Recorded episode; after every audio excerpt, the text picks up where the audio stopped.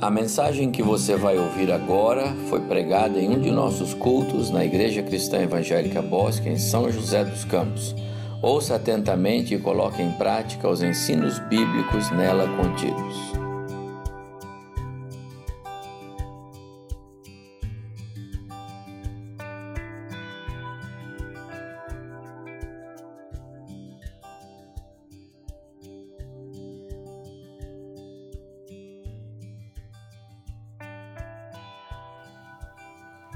Bom relembrar alguma das coisas que a gente estudou sobre Deus Pai, né? E achei interessante a, a pergunta da, a, da irmã sobre Adão e Eva, né? Mas é interessante também pensar, né? Rapidamente, que se realmente Adão e Eva fossem imutáveis, eles não tivessem pecado, a gente também nunca teria conhecido esse Deus que é misericordioso, que é gracioso, que é bondoso, né? Então, vários dos atributos de Deus que nós conhecemos hoje a sua graça, a sua misericórdia, a gente não conheceria. Porque então nunca o pecado teria entrado no mundo, a gente nunca teria, na verdade, nem conhecido esse Deus, né, que é tão bondoso conosco. E a gente vai relembrar um pouquinho agora sobre a pessoa do Deus Filho, né? A pessoa do Deus Filho, o nosso Salvador. E, e aí eu queria, eu vou rapidamente passar pelos pontos principais mas eu gostaria que você fizesse a sua pergunta, tá? Ou fizesse a sua pergunta, a sua colocação. Talvez tenha algo que você ouviu durante a aula que te marcou, ou que você nunca tinha ouvido algo novo. Eu queria ouvir de você, mas eu vou rapidamente passar pelo conteúdo. Se a gente precisar, a gente volta.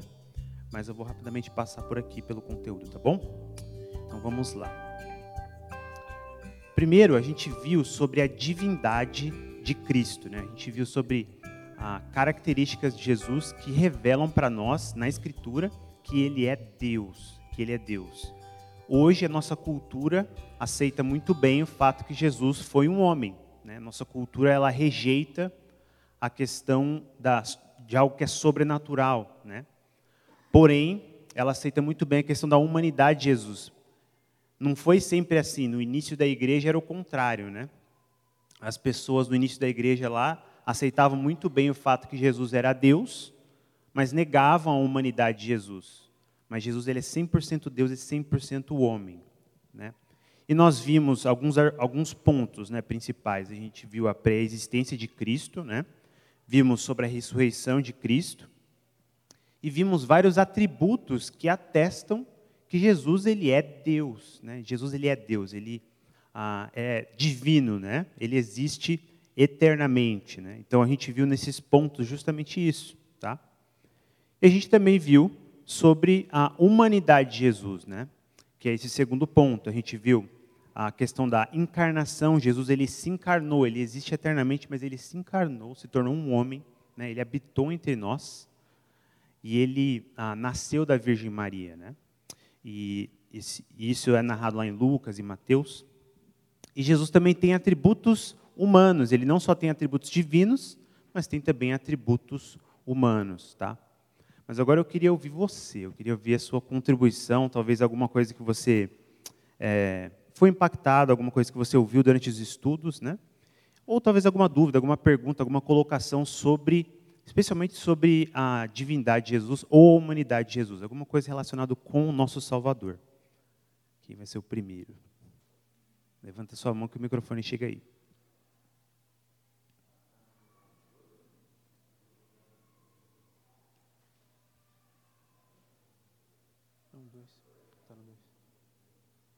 É, em cima ali é, é a humanidade de Cristo, tá? Isso, eu voltei para um aqui. Sim, o irmão aqui.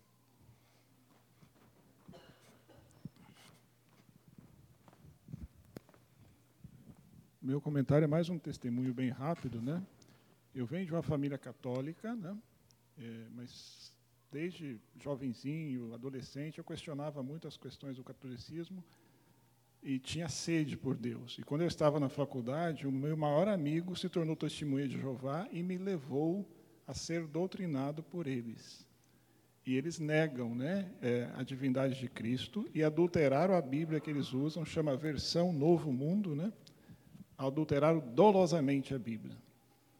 E depois, num arranjo maravilhoso que o senhor fez, usando a minha família católica, por causa da transfusão de sangue, o senhor me despertou, que eu estava sendo enganado. Aí eu orei, orei pela verdade e me converti. Né? Graças ao Senhor. E o ponto mais forte, né, é, pós-conversão, foi esse ponto teológico, né, e, é muito maravilhoso. O Senhor Jesus, ele é Deus, Cristo é Deus, e é, tem lá Isaías 9,6, me ajudou muito, e também João, João 1, né, 1, 1 e 1,14, que os irmãos expuseram, além de outros versículos. Né, então, é, é maravilhoso né, é, e, e nós tocarmos nesse ponto, graças ao Senhor.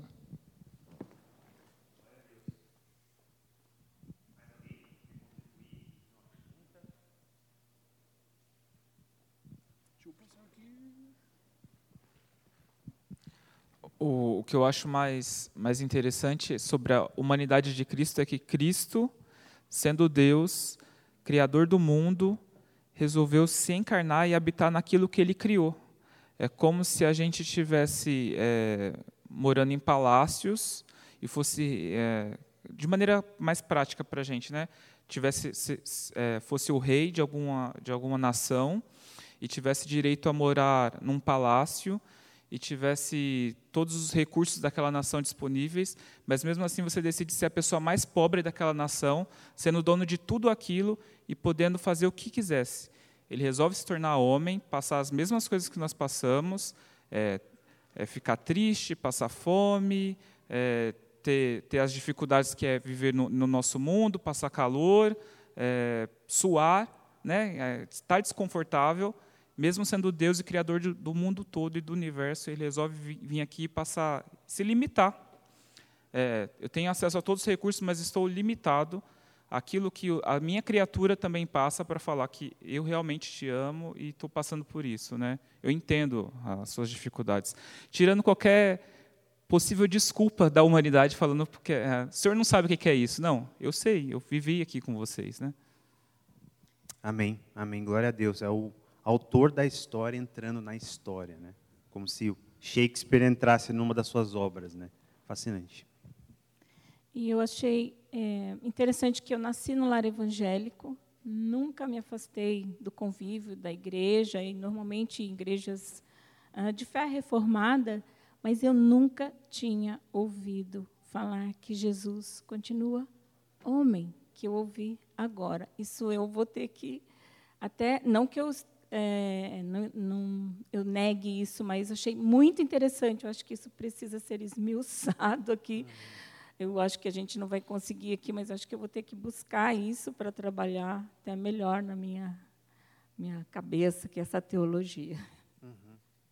Não, isso é realmente precioso, né? essa verdade de que Jesus ele é, se tornou homem, mas ele se tornou, ao se tornar homem, né, ele, ele continua homem para sempre. Né? Ele está no céu agora, ele vive para interceder por nós como um homem, com um corpo de, de carne e osso, um corpo diferente do nosso, que é um corpo glorificado já, né? Mas um corpo ah, glorificado, né? Um corpo é, humano realmente, né? E até o fato de ele ter cicatrizes, né? Ele mostra essas cicatrizes para os discípulos ali depois da ressurreição, e revela justamente isso, né? Esse é, Jesus exaltado, né? Essa, essa humanidade exaltada ali.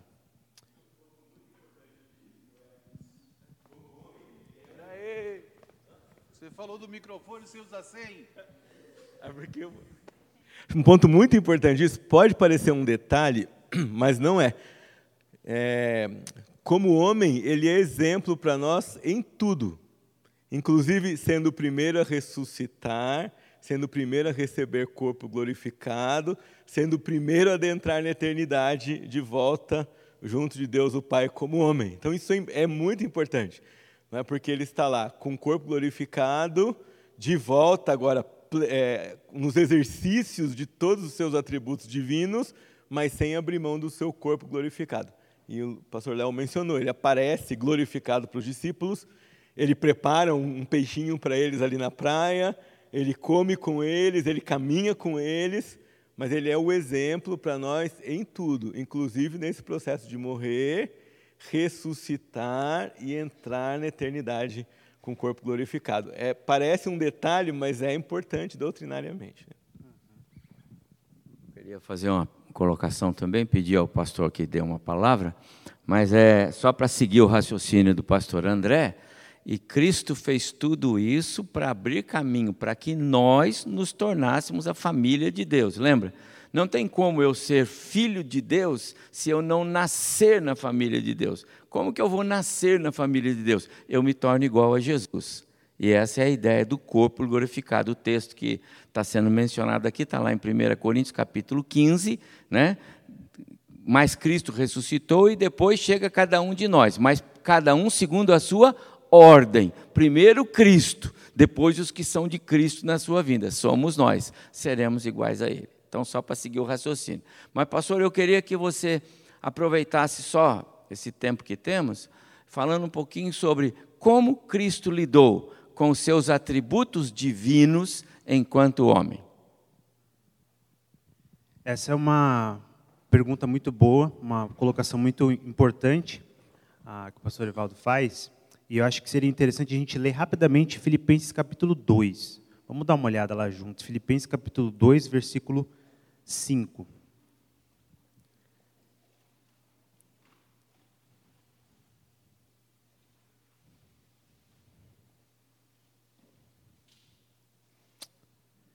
Filipenses capítulo 2, versículo 5 diz assim: Tende em vós o mesmo sentimento que houve também em Cristo Jesus, pois ele, subsistindo em forma de Deus, não julgou como usurpação o ser igual a Deus. Antes a si mesmo se esvaziou, assumindo a forma de servo, tornando-se em semelhança de homens e reconhecido em figura humana. A si mesmo se humilhou, tornando-se obediente até a morte e morte de cruz. Aqui é muito interessante porque claramente o apóstolo Paulo ele diz para nós que o pessoal de Filipos, né, a igreja de Filipos e também nós que recebemos essa palavra de Deus aqui, nós temos que ter essa mesma atitude, esse mesmo sentimento que Cristo teve, né? E é interessante que diz que ele, Cristo, subsistindo em forma de Deus, não julgou como usurpação ser igual a Deus, a si mesmo se esvaziou, assumindo a forma de servo. E às vezes a gente tem essa, essa é, convicção comum no meio evangélico, né, como se Jesus ele abrisse mão Algumas pessoas afirmam isso, né? Dos atributos divinos. E isso não é uma verdade, porque Deus, ah, Jesus não pode abrir mão dos atributos divinos totalmente. Se ele abrisse mão dos atributos divinos totalmente, ele não seria Deus, certo? Concorda comigo? Se, por exemplo, Deus dissesse, é, eu não sou mais onipotente, do dia para a noite, ele deixaria de ser Deus. Concorda comigo? Então, esse texto não está afirmando que Jesus abriu mão de todos os atributos divinos correto? Esse texto está afirmando que Jesus abriu forma dos, dos seus privilégios, das suas prerrogativas, do seu direito como Deus na posição que ele estava antes de se encarnar. Né? Então, por exemplo, o texto diz que ele, o versículo uh, ah, 7, né? A si mesmo se esvaziou como? Assumindo a forma de servo, tornando-se em semelhança de homens. Então, a maneira como Cristo se humilhou e se esvaziou foi justamente ao se tornar um servo, ao se tornar como um ser humano, a, a nossa semelhança, né? criado, ah, experimentando muito do que nós experimentamos, né? que foi o que o irmão Talisson comentou agora há pouco. Né? Ele abriu mão da sua prerrogativa, mas não dos seus atributos. Né? Jesus continuou sendo ah, onisciente, onipotente, ele continuou sendo Deus. Né? Agora, ah, ao mesmo tempo, Jesus ele também é, a gente viu, por exemplo, na sua humanidade, né? Jesus também sentiu fome, Jesus sentiu sede. Jesus, na sua humanidade, ele tinha um conhecimento limitado, né? Então, Jesus ele era Deus, ele tinha todo esse conhecimento, ele tinha todos os atributos divinos, mas ele também era homem. Os, as duas coisas ao mesmo tempo. A gente precisa realmente afirmar e crer nos dois, né? 100% Deus e 100% homem. Né? Não sei se ficou claro a minha explicação, deu para ter uma ideia melhor. Legal. E tem uma outra, um outro ponto que eu acho que seria interessante tocar, né? Acho que ah, não sei se valeria a pena passar por cada um aqui, que a gente já viu. Acho que seria interessante talvez focar em algumas perguntas ou pontos importantes, né? Uma outra pergunta que surge sobre a questão da humanidade divindade de Jesus é sobre as tentações de Jesus. Né? Então, abra comigo agora rapidamente lá em Hebreus, capítulo 4.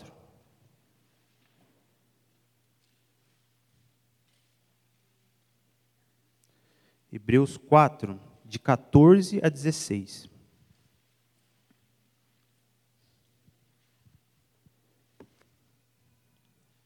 Lá diz assim: Tendo, pois, a Jesus, o Filho de Deus, como grande sumo sacerdote, que penetrou os céus, conservemos firmes a nossa confissão, porque não temos sumo sacerdote que não possa compadecer-se das nossas fraquezas. Antes foi ele tentado em todas as coisas a nossa semelhança, mas sem pecado. Acheguemos-nos, portanto, confiadamente junto ao trono da graça, a fim de recebermos misericórdia e acharmos graça para socorro em ocasião oportuna. Então, um dos pontos que às vezes é, é uma dúvida dos cristãos em relação à divindade e humanidade de Jesus é justamente sobre a tentação. Como que Jesus foi tentado, se ele era Deus né, e homem ao mesmo tempo? Como que ele foi tentado? E esse texto diz claramente isso, né, que ele foi tentado à nossa semelhança. E Jesus ele foi tentado por coisas externas a ele. Né? porque dentro dele não havia pecado. Essa humanidade era, era como Adão no jardim do Éden. Né? Por isso que era muito similar a Adão e Eva no Éden, a maneira como eles foram tentados. Porque Adão e Eva foram tentados, porque eles viram o fruto do conhecimento do bem e do mal. A serpente chegou ali, questionou Deus. Né? Então é algo externo a Adão e Eva. Né? Diferentemente de nós, que muitas vezes somos tentados pela nossa própria cobiça. É isso que Tiago diz. Né? Então existe uma diferença que é a maneira como Jesus foi tentado. E é muito importante enfatizar que Jesus ele, ele foi esse exemplo para nós, né? como os pastores enfatizaram para a gente. Ele foi à nossa frente, ele é esse exemplo, inclusive na luta contra o pecado, que é exatamente isso que o texto diz. Né? Ah, ele pode se compadecer das nossas fraquezas, porque ele foi tentado em todas as coisas, versículo 15, a nossa semelhança, mas sem pecado. Eu gosto bastante de uma ilustração, né? que o John Piper ele dá. Essa ilustração do John Piper é muito significativa, porque ele mostra, por exemplo, um homem à beira de um precipício, e esse homem é como se fosse alguém sendo tentado pelo pecado, né? E esse primeiro homem, ele, ele tem um peso grande lá de 30 quilos nas costas, né? Que esse é o peso do, da tentação ali. E ele está lá segurando, lutando contra o pecado, esses 30 quilos ele está resistindo, né? E aí o peso aumenta para 50 quilos. Ele está lá resistindo, está lá resistindo. E, puxando, e, e esse peso está puxando ele para o precipício, puxando ele para esse buraco. Né? E aí o peso aumenta 50, 60, 70 quilos e ele não aguenta e ele cai no buraco. Ou seja, esse homem falhou na tentação ali naquele momento. Né? Ele seria um ser humano comum, ele falhou em algum momento na tentação. O segundo homem, um pouco mais forte, um pouco mais parrudo ali, ele vai aguentar mais peso. Depois de 80 quilos, ele está lá segurando né? Quem sabe é um judeu. E ele está lá e 100 quilos ele está segurando, 150 quilos ele está segurando, mas 200 quilos ele não aguenta, ele vai cair no buraco também é, vai embora, né? Para um lugar ruim. E mas você coloca o terceiro homem, você põe 100 quilos, 200 quilos, 300 quilos, 400 quilos, 500 quilos, uma tonelada. Você põe peso, você põe peso, continua pondo peso. E esse homem não mexe. Ele não dá nenhum indício de que ele vai cair no buraco. Né? E, e o máximo da tentação, esse homem não, não realmente cai no buraco. Esse é Jesus. Né? Esse é Jesus. Então a tentação dele, ele é a nossa semelhança, porque ela foi muito mais intensa e ele nunca deu vazão. Ele nunca caiu no buraco, né? Então esse é o ponto, né? E e uma outra analogia, só para fechar o nosso tempo, é, é, a analogia do barco. Né? Então, por exemplo, muitas pessoas ah, tentaram o desafio de você cruzar o, o mar Mediterrâneo nadando, né? um desafio grande, muitas pessoas fazem isso. Em geral, quando os atletas fazem essa travessia ali, eles têm um barco do lado, caso a pessoa passe mal, a pessoa tenha ali um, algum problema, ela pode ser socorrida pelo barco. Né? E pense que a, o, a pessoa nadando, o atleta nadando, é Jesus na sua humanidade. E o barco é Jesus na sua divindade. Ou seja, não havia possibilidade nenhuma de Jesus se afogar, Jesus pecar, certo? Não havia essa possibilidade, porque o barco estava ali. Mas quando Jesus ele pula na água, usando a analogia, esse atleta pula na água, ele vai atravessar de um lado ao outro, ele não olha para trás. Ele não olha para o barco. Ele nada, nada, nada, nada, nada, nada, e ele chega do outro lado, com o barco do lado, obviamente, mas ele nunca usa o barco. Ele não precisou usar o barco. Ele, nas suas tentações, ele venceu todas elas, né? Ele lutou, lutou, lutou e venceu. Nesse sentido, também ele é um exemplo para nós, né? E, e, louvado seja Deus, né? Pela misericórdia dele, pela sua bondade. Ah, não sei se alguém tem mais alguma pergunta, alguma colocação. Se não, eu vou passar. Ah, aqui, irmã. Eu acho interessante isso daí. E numa outra aula que teve, que eu, foi acho que um domingo retrasado, você estava falando sobre algumas coisas lá, e eu até anotei. E, e sobre isso que você está falando, é, o maior poder que Jesus mostrou para a gente é ele tendo todo o poder, ele não fez. Então, o maior poder é você ter, mas é você não fazer. Ele não usou a divindade.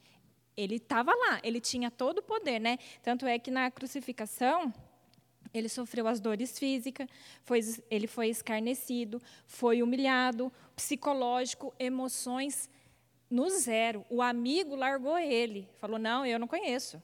Ficou sozinho, né? E sofreu tudo que ele sofreu, ficou calado. Ele podia se salvar e ele não fez. Então, o maior poder que Jesus mostra para a gente é, mesmo a gente tendo esse poder, a gente escolhe não fazer. E ele escolheu não fazer. Para nos reconciliar. Era o plano. Então, ele fez, sofreu calado, não falou, ah, porque quando a gente sofre alguma coisa, o que, que a gente faz? Ah, não, peraí, não é bem assim, deixa eu explicar. a gente tenta, né? E ele não tentou. Então, esse é o maior poder que ele, que, que ele mostra, o domínio, né? De não fazer. Amém. Louvado seja Deus, né? Porque ele, se ele salvasse a si mesmo, ele não nos salvaria, né? Mas ele escolheu não se salvar na cruz, ele escolheu nos salvar, né? E por conta disso a gente está aqui hoje louvando a Ele, né? E agora a gente vai para a próxima sessão, o pastor Evaldo.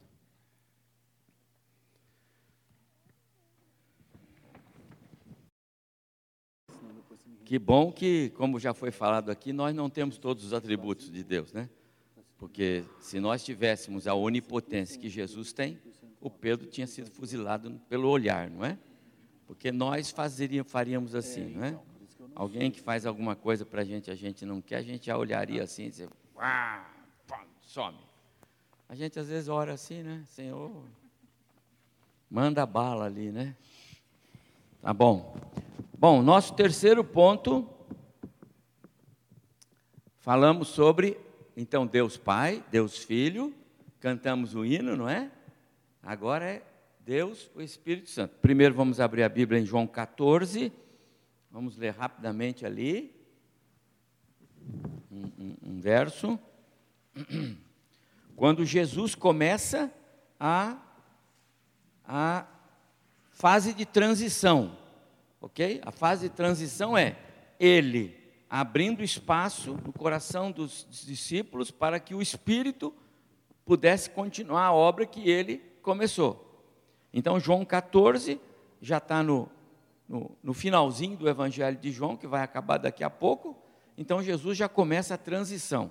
João 14, 15, 14, verso 15: Se me amais, guardareis os meus mandamentos, eu rogarei ao Pai e ele vos dará outro consolador. Falamos muito sobre isso, que esse outro consolador é o Espírito, e esse outro quer dizer alguém igual, da mesma espécie, da mesma natureza, alguém que eu sou. Eu sou esse outro consolador que vem em forma de Espírito. Essa é a ideia do outro consolador.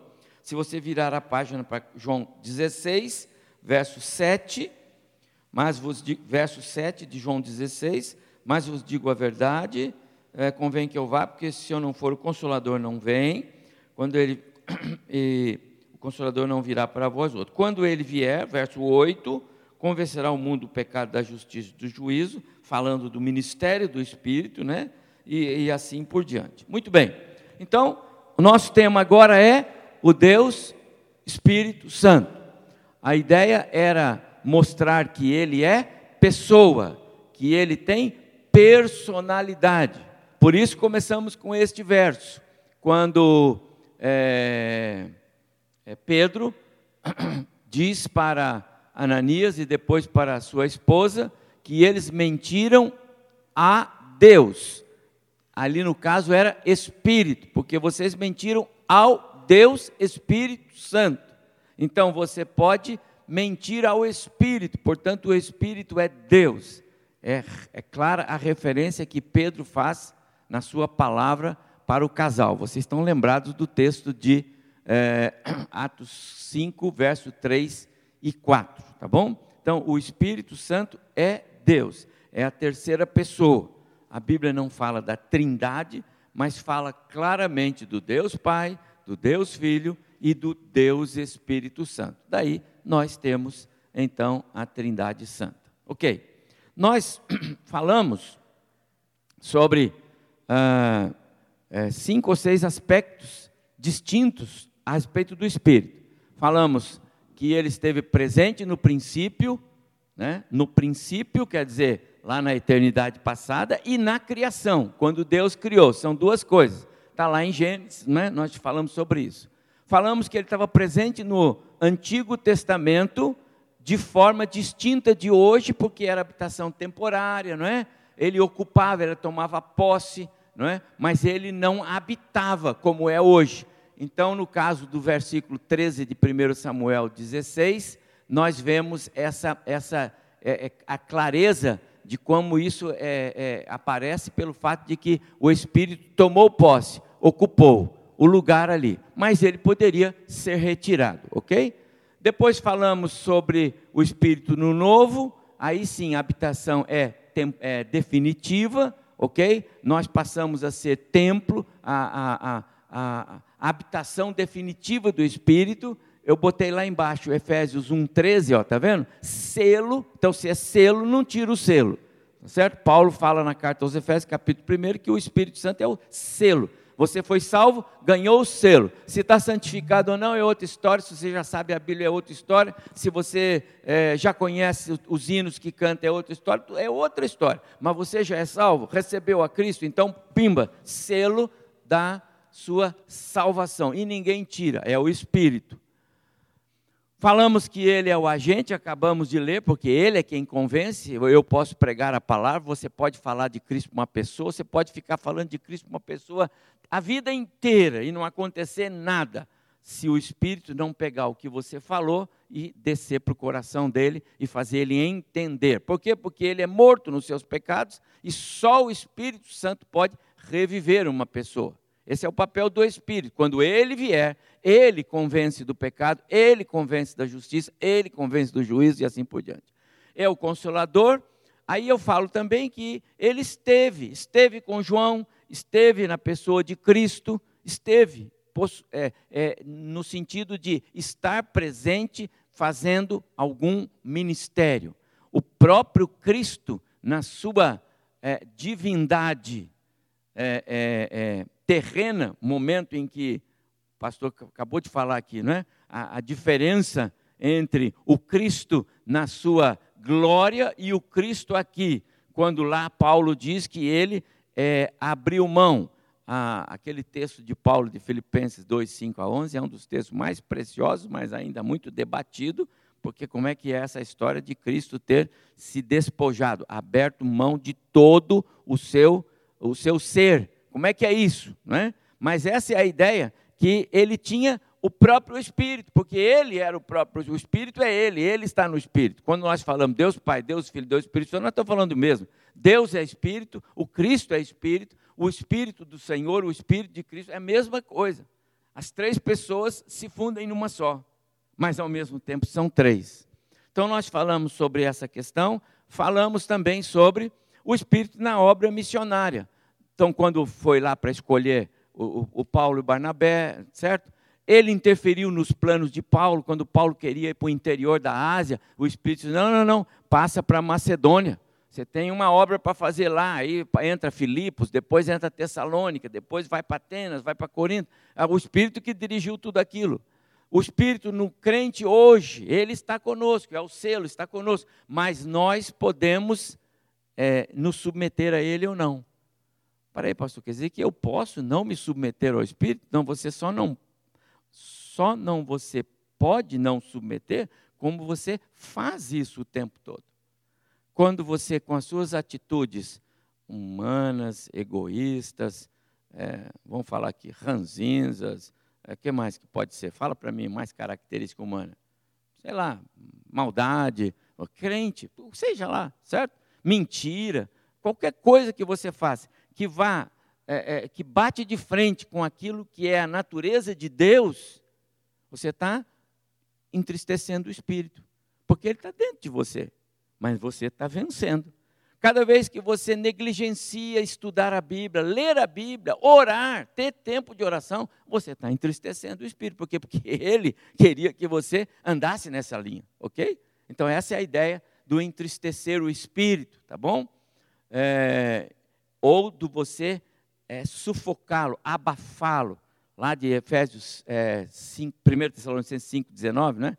Não extingais o espírito. Não tem como você tirar ele de você, não foi você que pôs, mas você pode abafá-lo com a sua carnalidade, com a sua forma humana de ser, né? Deus queria que você fosse assim, mas você é do seu jeito. Mas você é crente, vai para o céu? Claro que vai. Se ganhou a salvação, vai. Mas ainda a carne luta, a sua vontade é forte, e o Espírito está aí.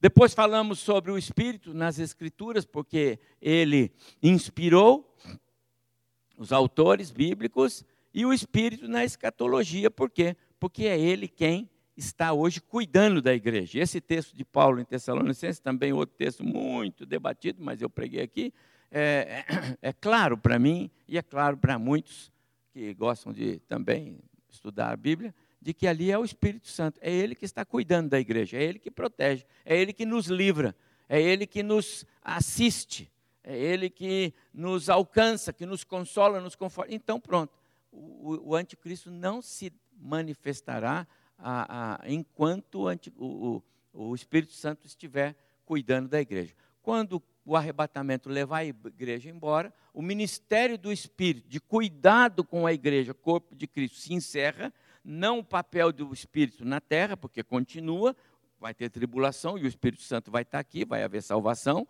não é? Mas aí acabou o ministério de cuidado, de proteção. E aí então o anticristo haverá de se manifestar. Muito bem. Então esses foram os dois slides que nós fizemos. E eu quero agora saber dos irmãos, mesmo que os colegas falaram, você tem alguma coisa sobre a doutrina do Espírito Santo que você não pegou? Quer falar? Fala, fala, irmão, lá atrás, Andres. Prepara aí para responder, pastor André, pastor Léo. A minha dúvida é mais sobre como que como seria o Espírito Santo no céu? Qual seria o papel dele no céu e o restante da Trindade? Como seria o, papel do Espírito no céu? Isso. Bom, a Trindade, o, o Deus Pai, Deus Filho, Deus Espírito Santo, eles têm habitação plena, né? O céu e toda a criação, ok? Toda a criação de Deus é, e todo todo o universo criado de Deus é a habitação do, dos, das três pessoas da Trindade, é local de ação das três pessoas da Trindade ah, o ministério do, do, de Deus, o Pai, que é Espírito, João fala sobre isso em 4,24, né? Deus é Espírito, importa que adoradores adorem, adorem Espírito em verdade, não é uma referência ao Espírito Santo, terceira pessoa, é a Deus o Pai. Mas não deixa de ser o Espírito. Quando fala de Cristo, é Cristo. Quando fala do Filho, é o Filho. O papel de cada um é, é, na terra e no céu é, é, é, é o mesmo que a gente vê descrito em, em termos escriturísticos. Ou seja, se, na, se Cristo hoje, o papel dele é interceder por nós, porque é o que ele faz, João fala isso na sua primeira carta, né? Se alguém pecar, nós temos um advogado junto ao Pai, esse é Deus, esse é Cristo lá. O que, que ele está fazendo? Ele está intercedendo por nós. Esse é o papel de Cristo. O papel do Espírito, ele está aqui. Está certo? Quando nós estivermos todos juntos na presença do Pai, nós todos não deixaremos de ter o Espírito entre nós. O Espírito não nos deixará quando nós estivermos na presença do, do, do Pai. O Espírito continuará. O ministério do Espírito é perene, é eterno. Ele não deixará o, o, o crente. O Cristo nunca perdeu o Espírito. O Cristo, Deus Filho. Porque tudo que ele fez, ele fez por causa do Espírito. A força do Espírito. Foi o Espírito Santo de Deus que o tirou lá da, da sepultura. Esse ministério do Espírito, ele não cessa. O ministério do Deus Pai, como o Deus que está, é, vamos dizer assim, na, no topo, né? O Deus Pai é o Deus com o qual o Deus Filho e o Deus Espírito Santo se relacionam. Não há problema entre eles, mas há uma hierarquia. Pode ter certeza disso. Deus o Pai, Deus o Filho, Deus o Espírito Santo. Não há problema com relação a quem manda aqui. Não há problema em relação a isso, porque Deus o Pai, Deus o Filho, Deus o Espírito Santo, cada um tem o seu papel. Só que esse papel não não cessa. Esse papel é perene. Quando? Desde a eternidade passada, que foi falado aqui, qual a diferença que a, a irmã Vicky respondeu com muita propriedade, né? Diferença de nós para Deus, eternidade, que ela falou. Deus tem a eternidade passada. Quem tem a eternidade passada? Deus Pai, Deus Filho, Deus Espírito Santo. Qual o papel deles em toda a eternidade? O mesmo que é executado agora. O que Deus e Cristo, o Filho, fazia antes de haver uh, mundo? Eles estavam planejando a criação do mundo, né? com certeza. E o que eles fazem a partir da criação do mundo? A estruturação da família segundo projeto de Deus. Que família é essa? Uma família que tem o DNA de Deus. Como ter o DNA de Deus? Ah, então nós temos que elaborar um plano. E aí o Deus Espírito, o Deus Filho vem para morrer, o Deus Espírito vem para agir, para fazer a conversão, o que está acontecendo agora, e nos habitar, porque antes nós perdemos isso. Quando Adão foi criado, ele tinha a plenitude do Espírito de Deus na vida dele. Claro que tinha. Adão era guiado pelo Espírito, só que ele foi mais forte, a carnalidade dele venceu. Hoje, nós não conseguimos vencer, por quê? Porque hoje Deus coloca de uma maneira distinta essa força do Espírito dentro de nós como selo da nossa salvação. E isso não sai mais. Qual é o papel do Espírito, então, na eternidade? Ele continua sendo o nosso selo de filiação. Ok? Ele continua sendo. Nunca deixará de estar conosco. Nós nunca seremos nada sem o Espírito Santo. Nunca, jamais. Ok? Mais uma, mais uma colocação rápida aí, vai. Agora, Rubens. É, eu ouvi uma analogia que achei interessante é, sobre isso que a gente está falando agora.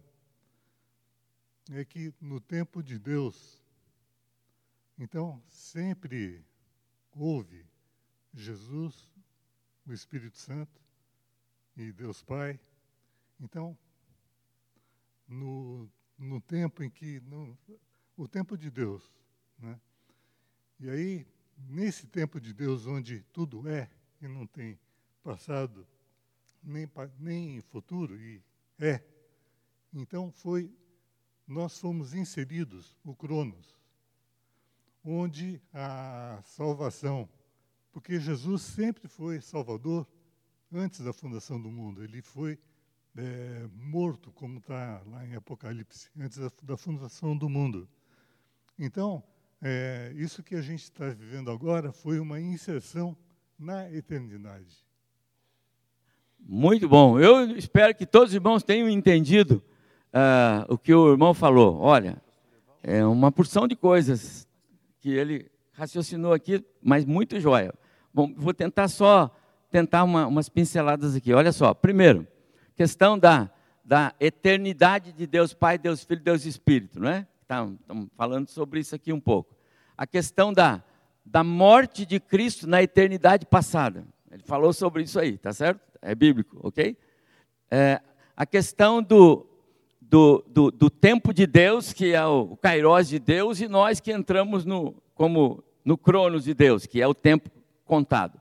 Irmãos, tudo isso daí é, é perfeito, até com a colocação que o, a pergunta que o Andres fez. Veja comigo.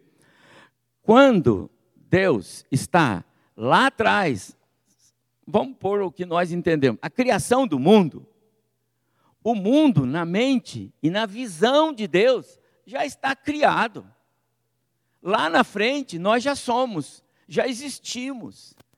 Quando Paulo diz que é, é, Deus é, nos vê em Cristo, assentados com o seu Filho na glória, isso não é uma figura, isso é real. Porque quais são os atributos de Deus que nós vimos no início? Que Deus, ele, ele é onisciente e Deus, ele, ele não só no sentido de ser onisciente, porque ele conhece todas as coisas, mas ele é presciente, porque ele ordenou como todas as coisas vão ser. Então ele está vendo lá na eternidade o que nós nem imaginamos, nós todos com Cristo, participando da grande ceia, por exemplo. Deus está vendo tudo isso. Portanto, o que para nós é completamente estranho pensar, Deus, ele já está lá no, no futuro. Então, quando, quando, quando Deus elabora o plano da criação do mundo e todas as coisas, o madeiro já vem no coração de Deus. Por quê? Porque o, o homem vai pecar, nós vamos precisar disso, e filho, você vai ter que ir, vai morrer numa cruz, para que então as pessoas possam ser ingressadas na família através de você. Senão, como eu posso ser pai desse povo? Não posso. Todo esse projeto passa por esse contexto, que Deus, Ele, lá atrás, Pai, Filho Espírito Santo, já tinha a visão plena de como todas as coisas seriam. Deus é o mesmo ontem, hoje e o será eternamente.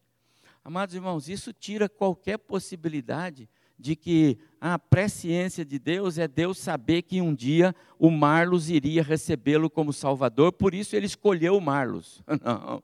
Aí seria Deus brincar, né? Isso não é assim porque o Marlos nunca iria receber, conhecer Cristo se o Espírito Santo não revelasse a ele quem é o Cristo e que o Cristo morreu na cruz por ele. Essa é a ideia. A presciência de Deus não é Deus saber antes o que alguém vai fazer depois.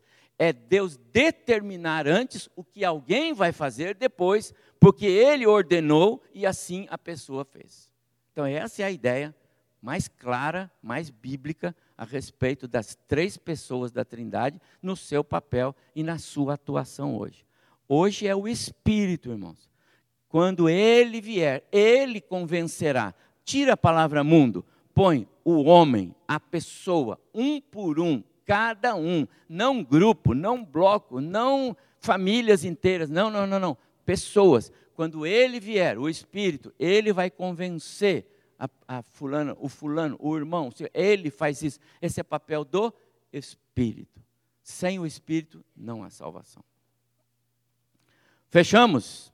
Alguma pergunta mais sobre o papel do Espírito? Marlos, de novo. Pode perguntar, irmão, é sempre bom. Maravilhoso, pastor. Eu queria pedir para o senhor enfatizar, embora o senhor já tocou nesse ponto, mas só dar uma ênfase é, adicional.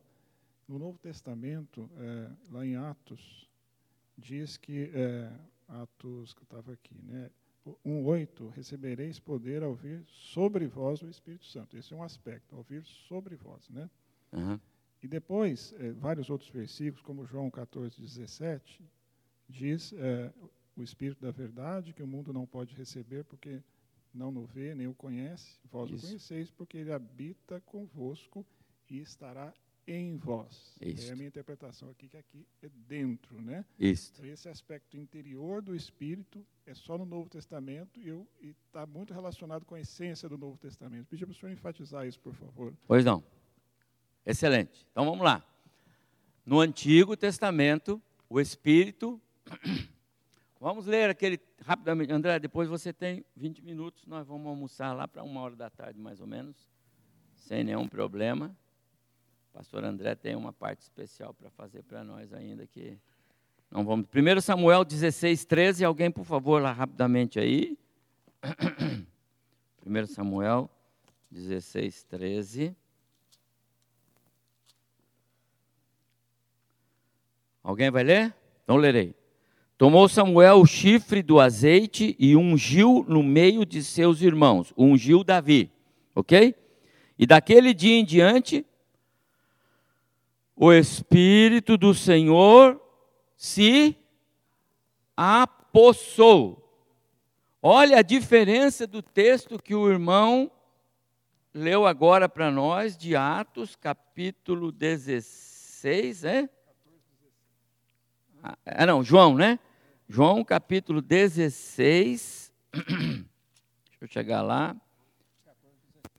14, 17. 14, 17. O Espírito, na verdade, que o mundo não pode receber. Ah, Jesus está falando, eu vou enviar o Consolador para vocês, tá? O Espírito que o mundo não pode receber, porque não o vê, não vê, nem o conhece, não conhece, não conhece, então não pode, tá certo? Vós o conheceis, porque ele habita e estará. As duas palavras, irmãos, as duas frases que Lucas usa aí, perdão, João usa aí, elas são precisas. Para nós, tem uma porção, dá para pegar aqui e ficar tentando inter interpretar o que, que é estará, o que, que é habita. Habita pode ser temporário. Não, não. Para o judeu que leu isso aqui na língua grega, precisão absoluta. Está falando de algo que está posto, faz parte. É como você misturar o café no leite, agora você não tem mais como desfazer aquela mistura. É a habitação do Espírito completamente diferente do que lemos lá. O Espírito se apossou de Davi. E assim o Espírito se apossou também de Saul e depois o deixou. E o Espírito se apossou de, de outro. É assim, porque no Antigo Testamento, enquanto o ministério de Cristo não tivesse sido realizado, enquanto Cristo não tivesse vindo a este mundo para morrer naquela cruz, ressuscitar, e então preparar o caminho para que almas pudessem ser convertidas ao Evangelho. Só quando Cristo fez a obra, a obra do Espírito salvífica era só a partir do ministério de Cristo. Não tinha sentido algum habitação definitiva no Antigo Testamento. Precisava Cristo. A habitação agora é selo, e selo agora é algo. Mais uma vez a, a pergunta do Andres Selo agora é algo definitivo. Portanto, Cristo já fez a obra? Já. Já morreu? Já. Já ressuscitou? Já. A, a, a pessoa já foi é, é, é, apresentada a Cristo pelo próprio Espírito? Já. Portanto, agora o Espírito sela essa pessoa e acabou. Não tem mais como perder a salvação. Essa é a ideia. Isso é habitação definitiva e não temporária. Não era como lá no Antigo Testamento, que eles habitavam em cabanas e, e aí desmontavam. Não, não, não. Aqui não é mais aquele tipo, agora é a habitação definitiva. Ok? Irmãos, encerramos? Vamos para a última parte do nosso momento aqui. Olha, se você tem perguntas aí, pode fazer, depois a gente está aqui, tá bom? Esse momento agora é nós tivemos uma aula só de bibliologia. Né? O pastor me pediu uma linha do tempo, que eu vou mostrar para vocês daqui a pouco. Eu perguntei para ele quantos domingos eu tenho para passar essa linha do tempo. Ele falou, não, 20 minutos lá na, na aula no domingo. Eu falei, tá bom, vou tentar. Né? Porque para falar dessa história da Bíblia, né, como a Bíblia chega aqui na nossa mão, como ela toma esse formato que a gente tem aqui, são muitas histórias. Então, nós, nós vimos uma, na aula que nós cremos na, inspira, na inspiração das Escrituras, dirigida por Deus, não psicografada, não ditada, é diferente. Ela é dirigida e guiada por Deus, dando liberdade de expressão aos escritores, dependendo da cultura e do conhecimento que eles tinham da língua usada para registrar a Bíblia. Então, por exemplo, quando a gente começa a ensinar grego no seminário, a gente diz para o aluno assim: você tem que começar lendo 1 João, e não Atos, nem Hebreus, porque os autores de Atos e Hebreus tinham um grego muito mais rebuscado, é difícil para o principiante entender o raciocínio deles, porque eles eram mais cultos nesse sentido. João era um grego mais simples, mais direto, embora isso não torne o raciocínio teológico de João menos profundo, apenas em termos de língua, não é? Então Deus deu a liberdade para a expressão sociocultural do autor, mas ao mesmo tempo Deus guardou esses autores humanos de errarem ou de registrarem coisas que Deus não queria revelar ou que fossem, ou que fossem imprecisas em relação à revelação de Deus. E, ao mesmo tempo, esses autores estavam limitados no seu tempo. Algumas coisas eles diziam da perspectiva que eles poderiam observar. Nesse sentido, nós temos vantagens sobre eles em alguns pontos, porque nós vamos ver coisas que eles apenas anteviam, mas nós vamos ver o cumprimento do que eles escreveram, sem perceber totalmente o acontecimento que, inspirados por Deus, registraram antecipadamente. Então, essa ideia de limitação, também temporal, não pode sair da nossa mente e ela não tira a divindade do texto inspirado por Deus, porque Deus usou um autor humano para fazer o registro naquela época. Então, o registro guarda as limitações de tempo daquela época, que os que vêm depois vão enxergar de maneira que os daquele momento não enxergaram. Tudo bem essa diferença? Então, de novo, o texto e o autor são inspirados por Deus, mas Deus usa e permite expressão individual no registro das verdades que ele escolheu. Não é uma psicografia.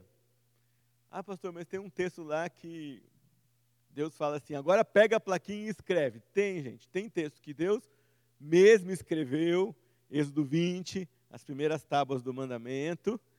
Tem texto que ele manda, assim diz o Senhor. Ele fala para Jeremias: toma o rolo, a Polly, quando era bem pequenininha aqui, memorizou na escola dominical o versículo que nunca esqueci. Toma o rolo, o livro, e escreve nele as palavras que eu te disser.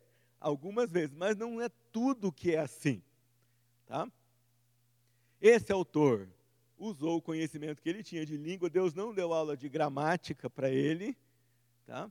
Aliás, gramática é um conceito nosso.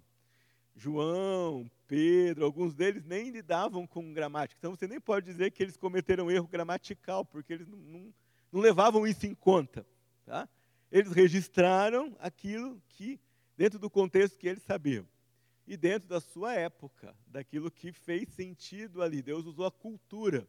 Por isso que quando a gente vai estudar um texto da Bíblia, a gente tenta entender a cultura daquela época, para entender o pensamento do autor para depois trazer para a nossa época. Senão nós vamos cometer erro de interpretação, porque ele não está falando de algo que nós sabemos. Espera aí. Deixa aí. Aguarda o bom mal chegar. Até mesmo quando João, em Apocalipse, né, ele é levado, ele não tem conhecimento de tudo. Ele usa figuras do que ele conhece ali do tempo dele. Né? O que será que era, que era aquilo? Hoje talvez a gente consiga entender isso, mas ele não. Isso. E algumas coisas que João falou Apocalipse, a gente não vai ter ideia, né? Mas se ele viu um helicóptero de guerra superpotente, pode ser que ele falou assim, viu um gafanhoto gigante, porque Deus não ultrapassou o limite do autor. Ele não ia dizer para o autor, escreve aí, vi um helicóptero de guerra gigante, porque os primeiros leitores sequer saberiam o que era isso. Então, alguns dos símbolos do Apocalipse são limitados para João descrever coisas que ele viu no futuro e que Deus não permitiu que ele transcendesse a sua época e registrasse ali termos que ele não entendia. A revelação de Deus para o autor foi circunscrita dentro daquilo que o autor deveria compreender. Então, isso é bastante importante. Isso não tira a divindade do texto, não tira a inspiração do texto, não tira a propriedade do texto de ser a revelação de Deus. Evidencia um pouco mais da nossa limitação e um pouco mais da verdade de que nós não temos controle sobre muita coisa e de que nós não vamos saber muita coisa que nos daria segurança que nós gostaríamos de saber. Isso é, é uma das, das, limitações que a gente vai ter aí, tá bom? Mas tem que lembrar disso. Um preceito muito importante para nós é assim: não ficar buscando entender aquilo que Deus não disse. Nós temos que entender primeiro aquilo que ele disse. E aquilo que ele disse claramente. Aquilo que ele não disse, a gente descansa na, na sabedoria dele em não nos dizer. Não é que não é importante, mas ele sabe porque ele não disse, então eu vou ficar um, sossegado com isso e não vou tentar inventar teorias e teoremas mil sobre coisas que nós temos limitação de entendimento. Não significa que você não pode estudar, não pode levantar as hipóteses. Pode, mas você vai ter sempre que aceitar que, diante de um texto tão especial, nós somos bastante limitados, nós seremos limitados nas travas que Deus mesmo colocou e Ele não contou para nós. Né, tem muita coisa que a gente quer saber é, e alguns falam, nossa, no céu a gente vai saber de tudo. Eu tenho que dizer, não, né? O único ser que eternamente vai saber de tudo é Deus. Você vai continuar, você vai, não vai ter mais pecado, mas você não vai virar onisciente no céu. Você vai saber um pouco mais, claro, mas não vai saber tudo, porque isso é muito para você e para mim. Tudo bem. Dito isso, nós temos que começar a história da Bíblia. A história da escrita da Bíblia, não dos fatos da Bíblia. A história da escrita da Bíblia começa no século XVI a.C., quando Moisés faz os seus primeiros registros é, no livro do Pentateuco. Hoje a gente já sabe que as civilizações de 4 e 5 mil antes de Cristo eram, no que diz respeito a sistema educacional, bastante desenvolvidas. Foi descoberta uma biblioteca de mais de 3 mil volumes em Ur dos Caldeus, que data diante de 2500 a.C. Né? Na década de 60, 70, o pessoal dizia Moisés não pode ter escrito porque ele era analfabeto. Hoje, com novas pesquisas, já se sabe que Moisés teria o equivalente a um mestrado em matemática, outro em arquitetura, uma graduação em relações internacionais ah, e algumas outras coisas para ocupar a posição que ele ocupava. Vamos lembrar? Moisés era filho de uma princesa estéril. Ela não tinha filhos. Se ela não tinha filhos, o próximo na, na, na sucessão não seria um filho dela. Quando ela acha Moisés, ela tem a salvação da sua genealogia. E ela cria Moisés, quando é recebido de volta da sua mãe Joquebede, para ser faraó. Então Moisés recebe a formação de um príncipe, não a formação de um escravo. É? Ele é criado nessa perspectiva e ele recebe toda a informação para isso. É, depois ele passa 40 anos no seminário teológico cristão e evangélico do deserto. Ele aprende não só teologia, mas ele aprende os animais do deserto, a vegetação do deserto, o clima do deserto, porque ele ia passar 40 anos guiando um povo naquele clima, naquelas condições, naquela vida. Então é este homem que faz os primeiros registros de 1500 antes de Cristo, mais ou menos, aproximadamente. O último registro que é feito no Antigo Testamento é feito em 430 antes de Cristo. A primeira língua que aqui é usada é o que nós conhecemos hoje como hebraico. Tem várias o hebraico tem várias fases de formação, é uma língua mais econômica, mas não é uma língua eh, de símbolos, é uma língua que tem sílabas igual, igual a nós. Mas é muito mais econômica. Por exemplo, você usa uma palavra, posso dizer para vocês uma palavra, que é estarravê, é só uma palavra. Quando eu traduzo isso para o português, vira uma frase, vira assim, eu vou me prostrar, ou eu vou me ajoelhar. É? Então, estou falando isso para vocês porque nós temos primeiro e segundo Samuel. Em hebraico era um Samuel só.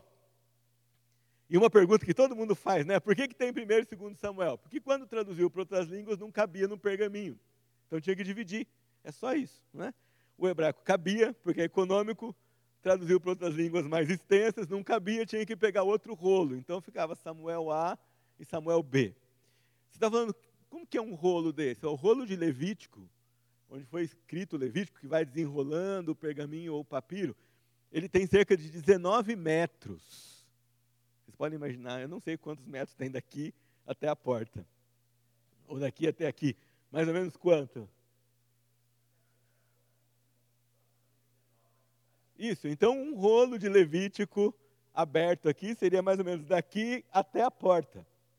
E nós estamos, não é? Você imagina a Bíblia inteira, você tem que carregar é, 30, por isso que o pessoal não carregava, não tinha cada uma sua biblinha né, para carregar, e, a, e a, ela era lida e eles memorizavam, repetiam isso em casa para os filhos. Ouviam, memorizavam, repetiam isso em casa para os filhos. A tradição oral era muito forte. Aí você não precisa se espantar, puxa, mas se estima que Adão viveu em 5 mil, 7 mil antes de Cristo, e Moisés só escreveu em 1500, como é que ele soube da história? Porque a cultura oral, ela era cultivada e ela era exata, ela não era imprecisa. Não tinha esse papo assim, ó, eu vou contar para você uma história, pode ser, não, eu sabia, eles sabiam exatamente a repetição da história, contar a história, isso ocupava muito do tempo da cultura antiga. Tá? Muito bem, 430 antes de Cristo, o último registro do último profeta. OK?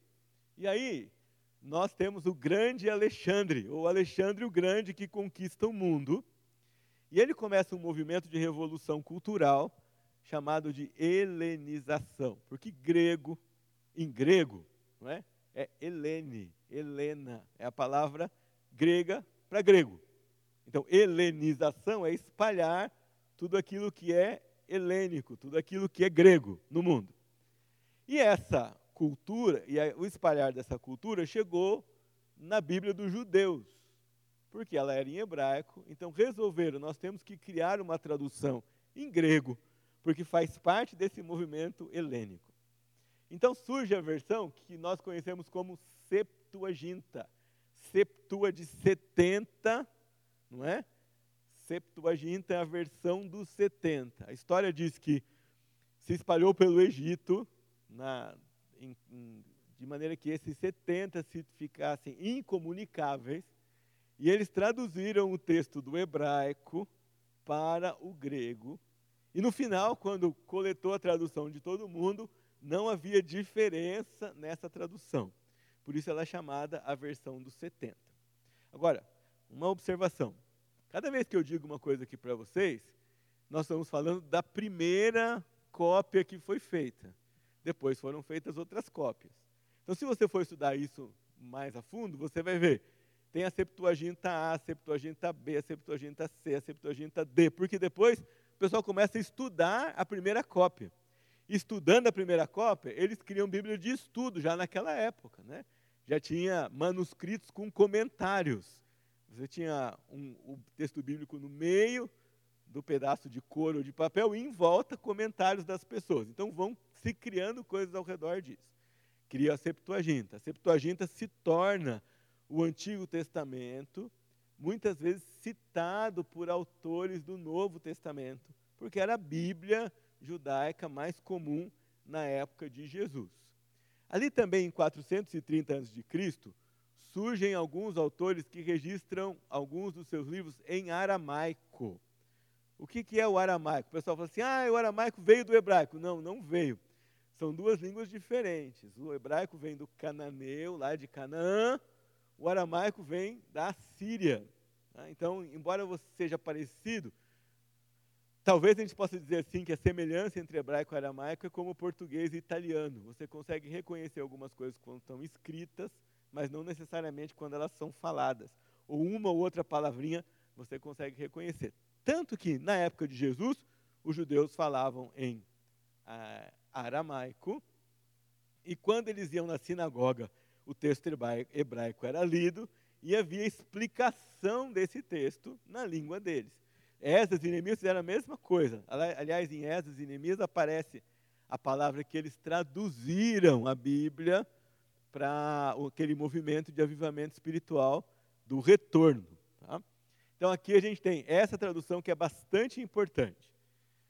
Quando chegar no ano 70 depois de Cristo, há uma reunião de rabinos na cidade de Jâmnia, e eles então encerram o cânon do Antigo Testamento, ou seja, eles dizem naquela reunião que o Antigo Testamento seria formado por 39 livros como nós conhecemos hoje, mas 24 na Bíblia hebraica, porque eu já disse para vocês, Samuel é um só, Reis é um só, Crônicas é um só, Esdras e Neemias são um só, e os doze profetas menores são um só. Então não é porque eles tiraram livros, eles não tiraram livros, mas eles agrupam livros é, de maneiras diferentes. Isso em 70 depois de Cristo. Tá? Ou seja, teve um tempinho aí que tudo foi escrito, tudo foi aceito ao longo dos anos. Fechamento do cano, para dizer que o livro deve ou não fazer parte da Bíblia, não é uma, um sistema de adivinhação, nem foi feito irresponsavelmente, nem sem critério algum. Nós temos alguns séculos de discussão e de investigação até que o assunto tenha sido encerrado. Do Antigo Testamento, 70 depois de Cristo. Você tem aí 16 séculos de história de um texto para ele ser declarado, ponto, é esse o conjunto do Antigo Testamento. Quando a gente chega é, no Novo Testamento, esse cânon é fechado em 392 aproximadamente no Concílio de Laodiceia. Ou seja, você tem aí três séculos de discussão, dois séculos e meio dos 27 livros do Novo Testamento. É, investigação, testemunho, autenticidade comprovada durante todo esse tempo para declarar então os 27 livros do Novo Testamento e uma série de critérios que, é levado em, que foi levado em conta nessa investigação e dentro de tudo aquilo que sobrou. É? Quando eu pre tenho pregado em Marcos aqui, eu tenho mostrado isso para vocês que, embora Jesus tenha morrido entre 27 e 30, por causa de um erro aí no calendário, a igreja começa, se inicia logo depois, é, mas o primeiro evangelho é escrito em 50. Ou seja, nós temos um hiato de mais ou menos 20 anos em que não há Novo Testamento. Há só Septuaginta e texto hebraico sendo lido e pregado e os ensinos de Jesus preservados oralmente. Que nós recebemos do ensino de Jesus é muito pouco perto de tudo que Jesus ensinou. São biografias de testemunhas oculares, ou que conviveram com Cristo naquela época. João disse que se tivessem registrado tudo o que Jesus tinha feito e ensinado, nem todos os cômodos que ele conhecia naquela época seriam suficientes para agrupar todos os livros. Então tem muita coisa que a gente não sabe. Mas o que Deus queria que a gente soubesse ficou preservado nesse evangelho a partir de 50. O último livro, livro de Apocalipse, 100, 101, 110 mais ou menos depois de Cristo, nós estamos falando de 50 anos de escrita de, de livros de convivência, de livros com a igreja do Novo Testamento, para ter isso que você tem na sua mão é, e que nós chamamos de, de Bíblia. Não é? Hoje aqui, a nossa Bíblia, 66 livros. Mas isso aqui, na sua mão, é um privilégio muito grande. Então, no Antigo Testamento, a dificuldade era o transporte. Como transportar rolos tão enormes? Levítico não é o maior livro, e ele tinha cerca de 19 metros. Não é? Você pode imaginar uma Torá hoje, hoje que os judeus ainda usam, de Gênesis ao Deuteronômio, pesa pouco mais de 30 quilos. Então, como que. E estamos falando de cinco livros. Faltariam mais 59. Como é que você. Mais cinco, não, perdão. Mais 61. Como é que você carregaria tudo isso na, na aqui, não é? Vem, pastor ia ter que dar um calendário para a gente, qual rolo que vai ser lido, o que, que vai ser pregado, porque era impossível transportar tudo isso. No Antigo Testamento, as crianças eram alfabetizadas cedo, o índice de alfabetização na cultura judaica era de mais de 95%. Então, na sinagoga, eles conseguiriam ler a escritura facilmente. No mundo grego, o analfabetismo era maior. Então, se estima que na época do, da igreja neotestamentária, o analfabetismo era superior a 90%. Então, não, não tinha ainda livro. As, as cartas eram mandadas para as igrejas, eram copiadas e espalhadas para outras igrejas. Quando Paulo fala para Timóteo assim, dedique-se à leitura das Escrituras, não é leitura devocional, era leitura pública das Escrituras para o povo ver a Bíblia. Era tudo escrito em letra maiúscula, sem separação de palavra ou frase. Vocês podem imaginar. Por isso que a leitura tinha que ser em voz alta. Para conseguir separar as palavras, tinha que ler em voz alta e falar, ah, é essa palavra, ah, é essa outra. Ia separando formulava a frase. Então não era uma leitura ágil. Muito bem. 400 depois de Cristo surge Jerônimo e faz a Vulgata Latina. Então ele traduz os textos do grego e do hebraico para o latim. E aí nós já não saímos lá da helenização, estamos na época da romanização do mundo. Império grego cai politicamente, Império romano domina. Não houve, não houve até hoje nenhuma potência em termos de território, força igual ao Império Romano. Ele domina o mundo, é fundamental para o evangelho se espalhar. Latim é a língua oficial, traduz a Bíblia para a língua oficial, se torna a Bíblia oficial da igreja, então também romanizada, a igreja católica, que significa universal, ou seja, do mundo inteiro, e romana, porque era governado por Roma. Quase aí, nove séculos depois começa uma inquietação. Mas como é que a gente vai ficar ouvindo latim se a gente não sabe mais latim, se a gente não estuda mais latim? Então aparecem os tradutores da Bíblia. O primeiro no século XIV, John Wycliffe, depois no século XVI e XVII, Tyndale, Lutero, Reina Valéria, cada um desses tem uma história que eu não, não tenho tempo de contar agora. Vou, vou me deter em João Ferreira de Almeida. João Ferreira de Almeida, aos 16 anos, no século 17, caminhando em Portugal, encontra um folheto, Diferenças entre a Cristandade. E ao ler esse folheto, ele se converte ao Evangelho. Ah, se ingressa, vai estudar, e ainda antes dos 18, é enviado a Batávia, hoje Indonésia, como missionário naquela época. E nessa idade, entre 16 e 17, já traduz uma parte da Bíblia do espanhol para o português. É, já faz uma primeira versão que a gente não tem acesso, a gente só sabe que ele fez isso porque tem uma dedicatória que alguém fez sobre ele, e o que restou dessas informações tá, estão, estão espalhadas né, nesses documentos. Mais tarde, já pastor ainda na Indonésia, pastoreando, cuidando de pessoas, ajudando. Né? A gente pensa no tradutor, imagina que ele está trancado num quartinho, traduzindo a Bíblia, não fazendo mais nada. Não, ele era pastor como qualquer outro, cuidando das pessoas, socorrendo gente, pregando. Ele tinha uma inquietação dentro do coração dele e ele começa a traduzir a Bíblia, então, do grego primeiro, traduz todo o Novo Testamento e depois do hebraico, traduz até Ezequiel 48, 21, quando então ele morre em 1671. E aí um amigo dele termina. Até hoje, entre os tradutores da Bíblia, o pessoal respira aliviado quando passa de Ezequiel 48, porque fala assim, pronto, não vamos morrer. Né? Passamos aqui do ponto de João Ferreira de Almeida. Uma, uma brincadeira que eles fazem no, nos grupos de tradução, porque isso marca o trabalho dele. Essa Bíblia que é publicada e depois é, circula na Batávia, circula em Portugal e vai chegar aqui para nós. E ela chega com a edição chamada edição revista e corrigida. Porque a primeira tradução de João Ferreira de Almeida certamente tinha erros de tradução. Como, como que uma tradução é exata num primeiro momento? Não tem. Então ela foi corrigida. Depois, há 60 anos, surgiu a versão que ela revista e atualizada. Ela foi atualizada. E agora tem dois anos, surge a nova Almeida atualizada. Mas é a mesma versão, concluída parcialmente em 1671.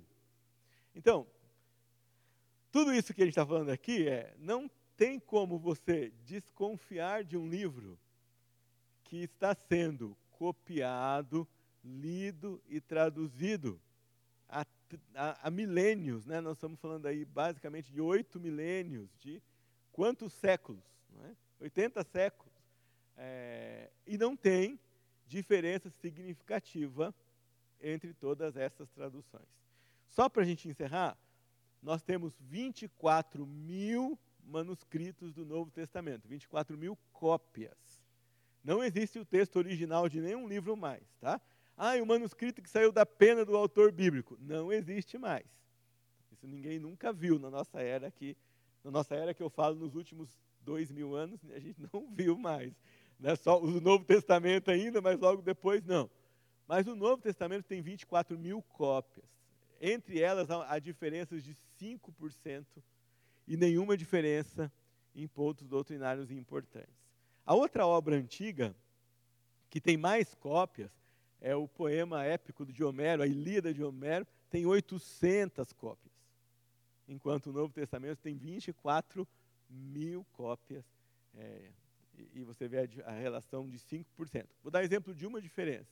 Paulo fala na sua versão, aquele, na, na Bíblia, aquele que foi manifestado em carne, criado do mundo, recebido na glória. Essa expressão, aquele que foi manifestado em carne, está a palavra aquele em um manuscrito. Em outro manuscrito está a palavra Deus. Deus foi manifestado em carne. Não há diferença entre isso, apenas uma é mais geral, se referenciando a, ao contexto do capítulo, e o outro copista achou que deveria ser mais claro. A diferença entre uma palavra e outra é um tracinho no meio da letra. Né? Então, a abreviação de Deus, a palavra aquele com um tracinho no meio se torna a palavra Deus abreviada em grego. Então, é muito, muito sutil. E isso não faz diferença doutrinária relevante nas Escrituras.